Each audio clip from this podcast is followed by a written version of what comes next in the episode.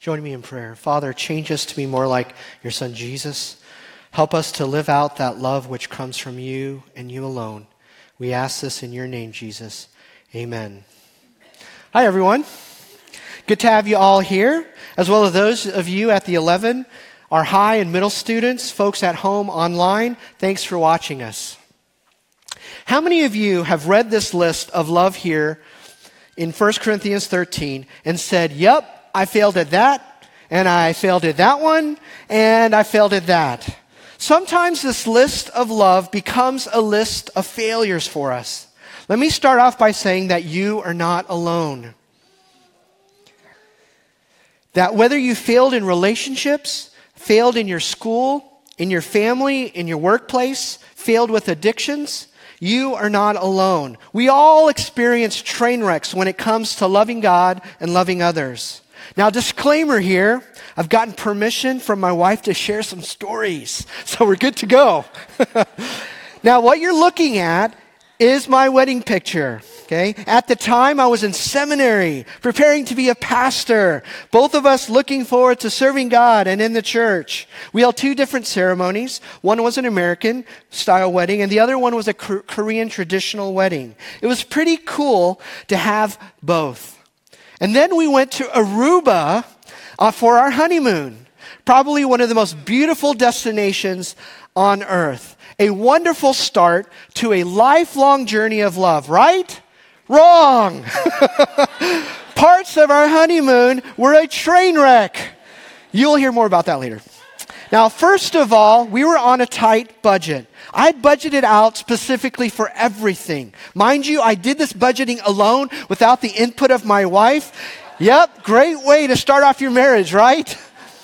Now, we got to the island. One of the things on our agenda was to purchase gifts for the family. Now, let me set this up. Now, my wife was born in Seoul, Korea. She came over to the U.S. when she was 13. Her culture and my culture were very different. I was born and raised in Texas. My first words were y'all and barbecue. Now, even though we were a Korean American couple, for her, Korean tradition says that we purchase the best gifts for the family, for each member of our family, especially our parents. We honor them with our gifts. That means her parents, her four siblings, my parents, plus my younger sister would all receive gifts. And of course, I would try to buy something nice for my wife. So that was a, that would be a total of 10 gifts. Was totally fine with that.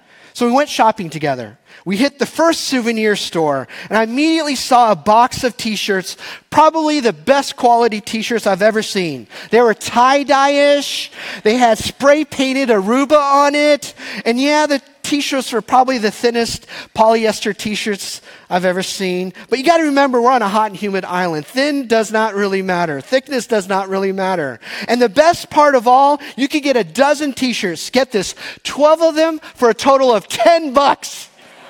Are you kidding me?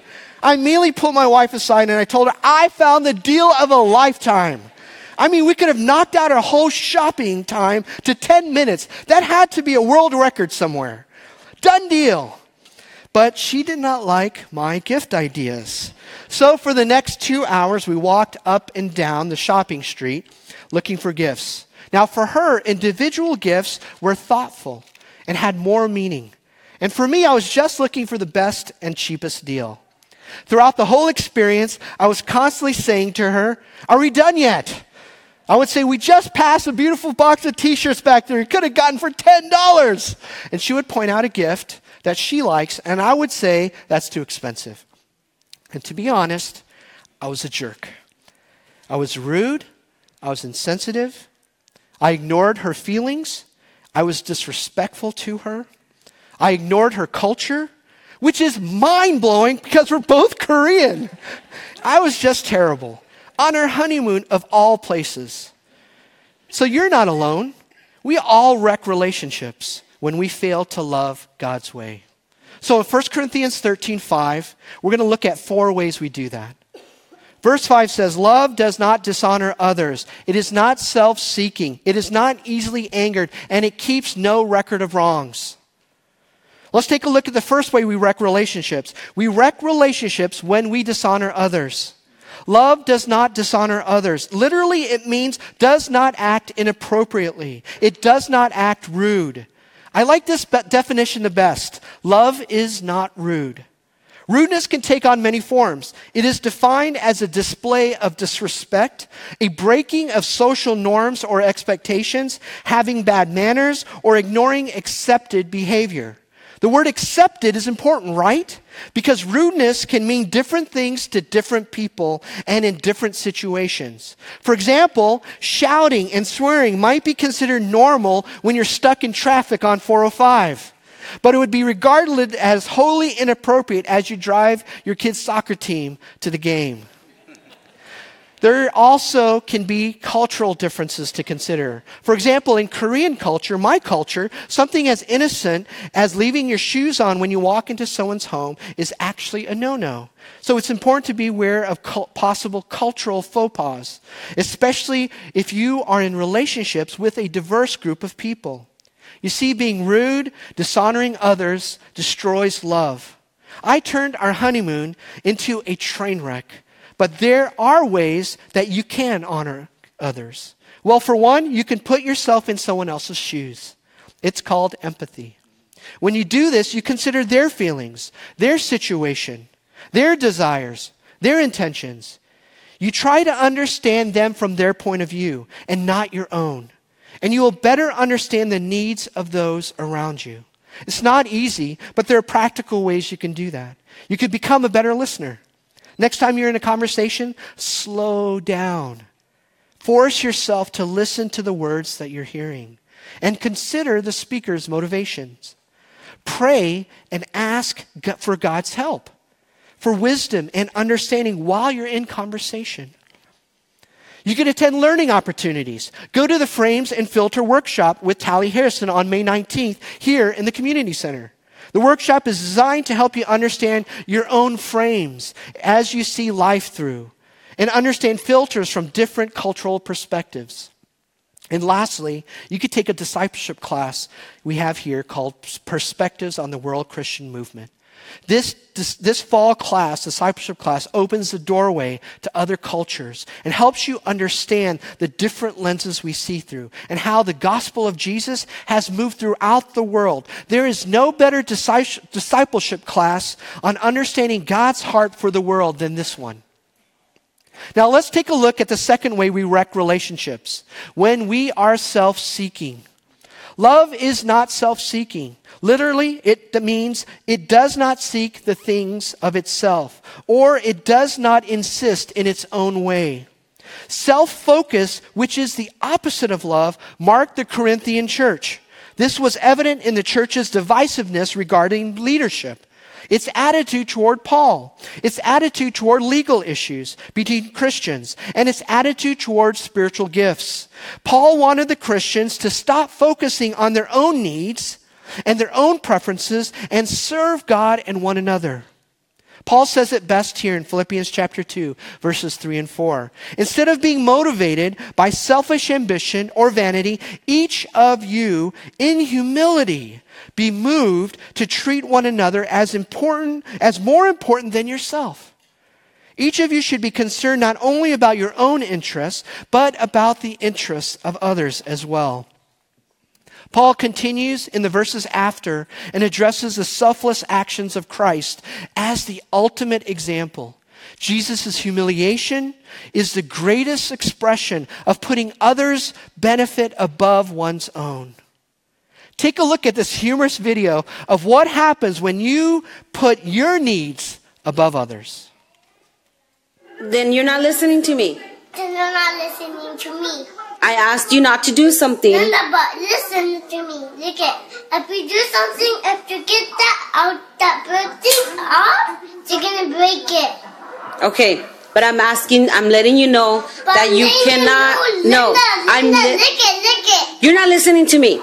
Linda, listen to me now. Lick it, lick listen to me listen now. To, listen to no, me. No, you're not listening. I said no cupcakes, and you try to get cupcakes, and you try to ask grandma. Linda, Didn't you? Linda, lick it, lick it, lick it. And we're gonna break everything down.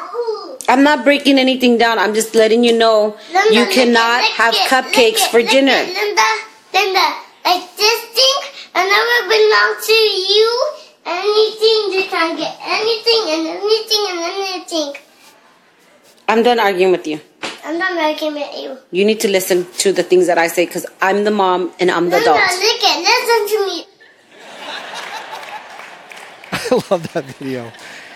When we insist on our own way, we see life through tunnel vision.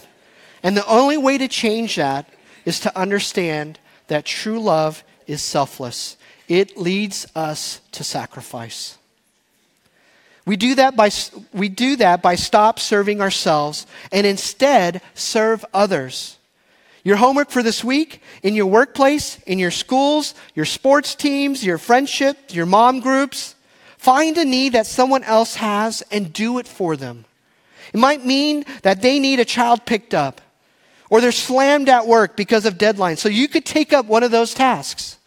Make a meal, clean a mess, take someone out to coffee because they need a break.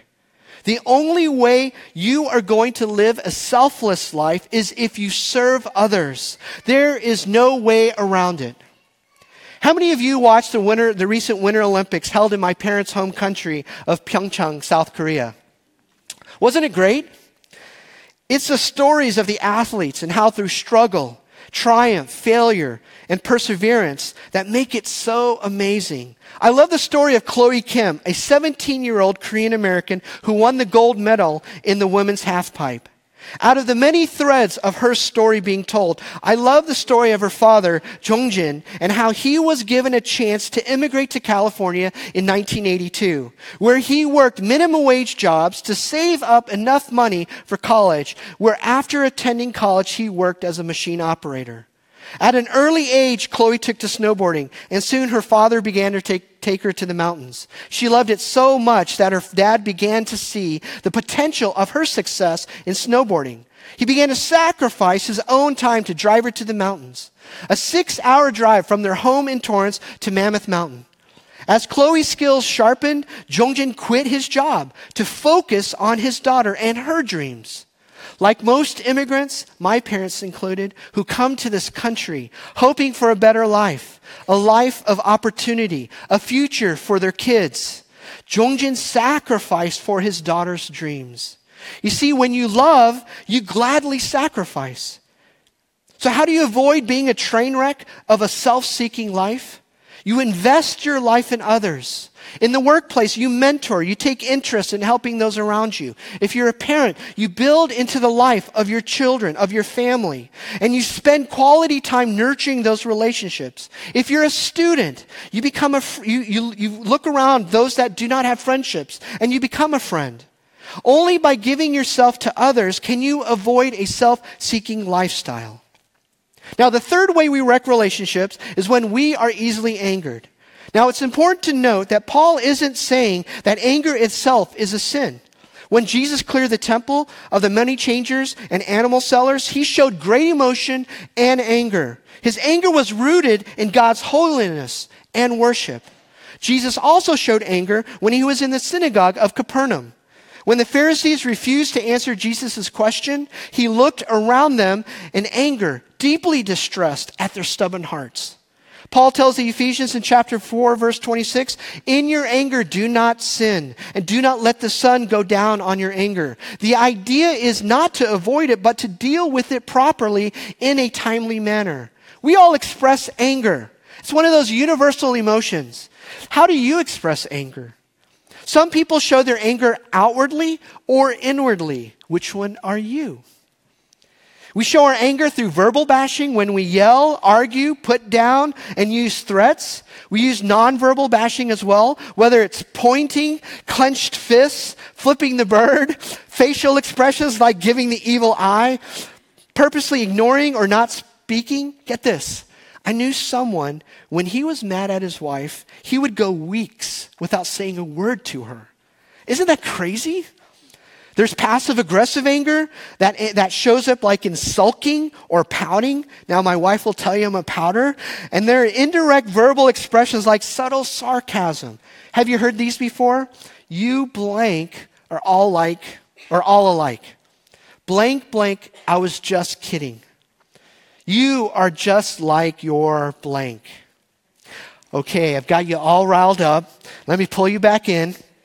In Luke chapter 15, Jesus teaches the parable of the lost son. What's interesting about this parable is the response from the lost son's older brother. The older brother works hard. He's honest. He's responsible. He's good with his finances. He's everything you want in a son. But when you, but when he heard that his young, that his loser brother came back and that his father threw him a party, he refused to go in. He was furious and he let his dad have it.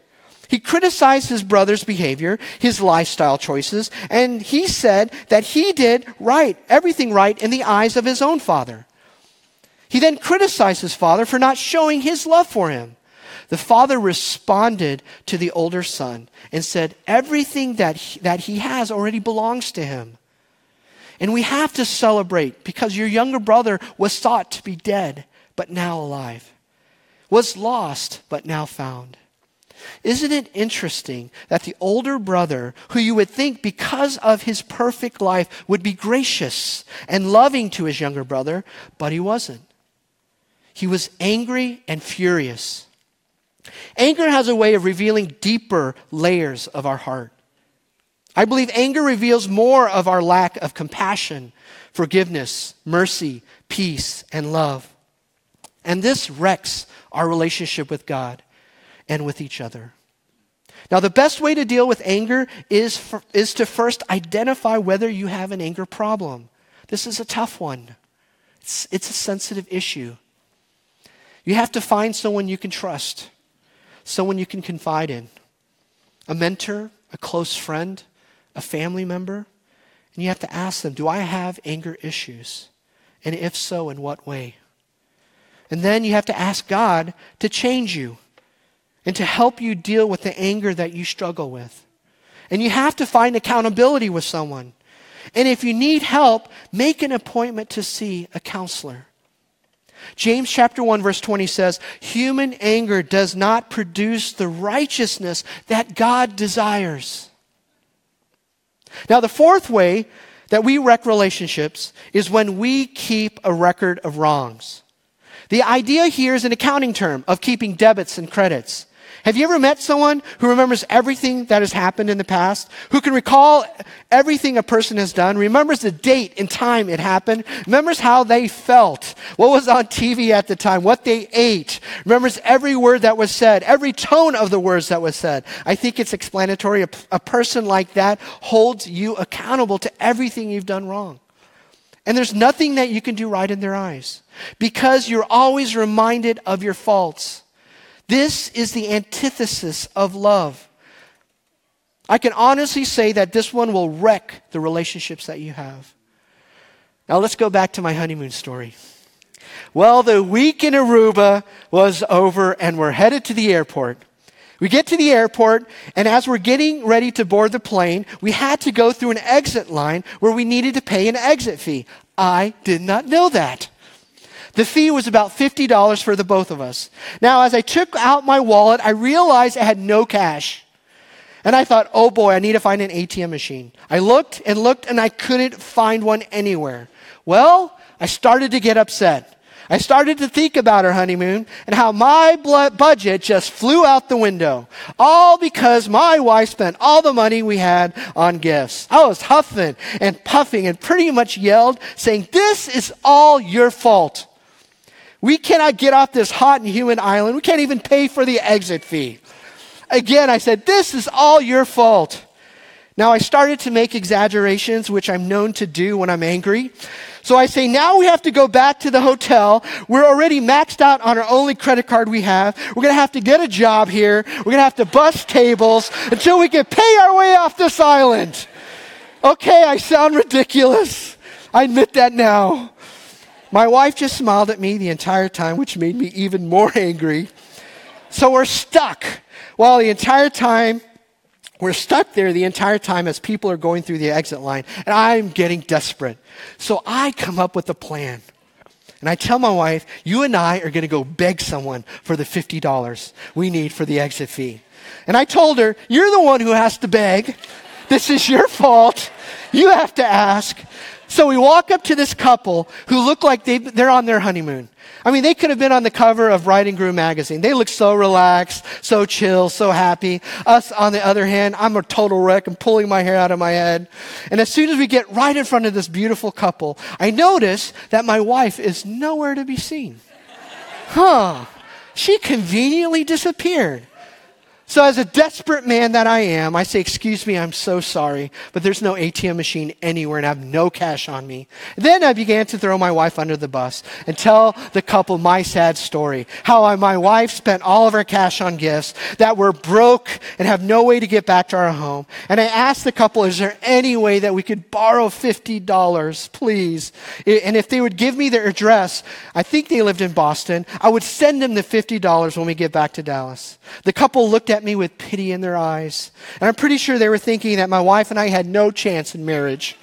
Divorce was the fast ticket for us. So they gladly gave me $50. Even though I asked for their dress, they refused. And they said they were happy to help us. I think they probably thought that if they gave me their address, when my fi- wife kicked me out of the house, I might end up at their home. So we made it on the plane. But we were so angry at each other. Get this, on our honeymoon plane ride back, as couples were holding hands, enjoying pina coladas, kissing each other, as they sat on the plane together, my wife and I refused to sit together. We rode on our honeymoon plane ride back in separate seats, aisles apart. Our honeymoon was a train wreck. And as I reflect back, I was rude, I was selfish, I was angry, and I kept a record of wrongs. I regret how I acted. Now, that was 22 years ago, and I still owe my wife a proper honeymoon.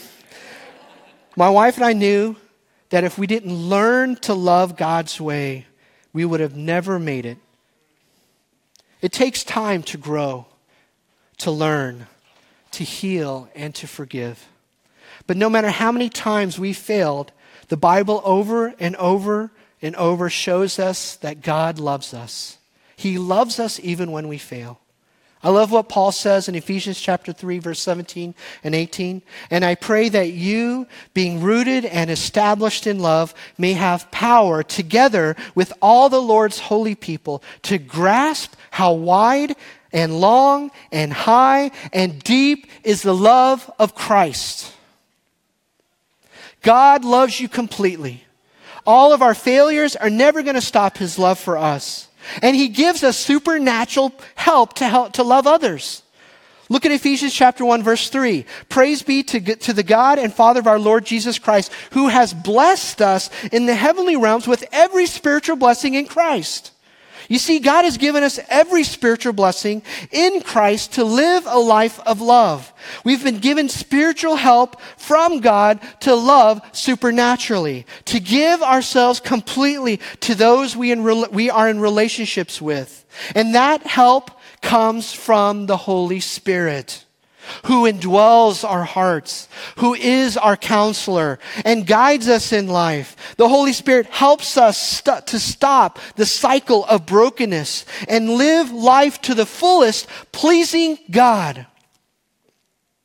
That means that this list of what love is in 1 Corinthians is not something we should fear but see that it is possible to love and to live up to how Jesus wants us to love others. Jesus, help us to love your way and not ours. Help us to honor others, be selfless, to turn away from anger, and to keep no record of wrongs. We pray this in your holy name, Jesus. Amen.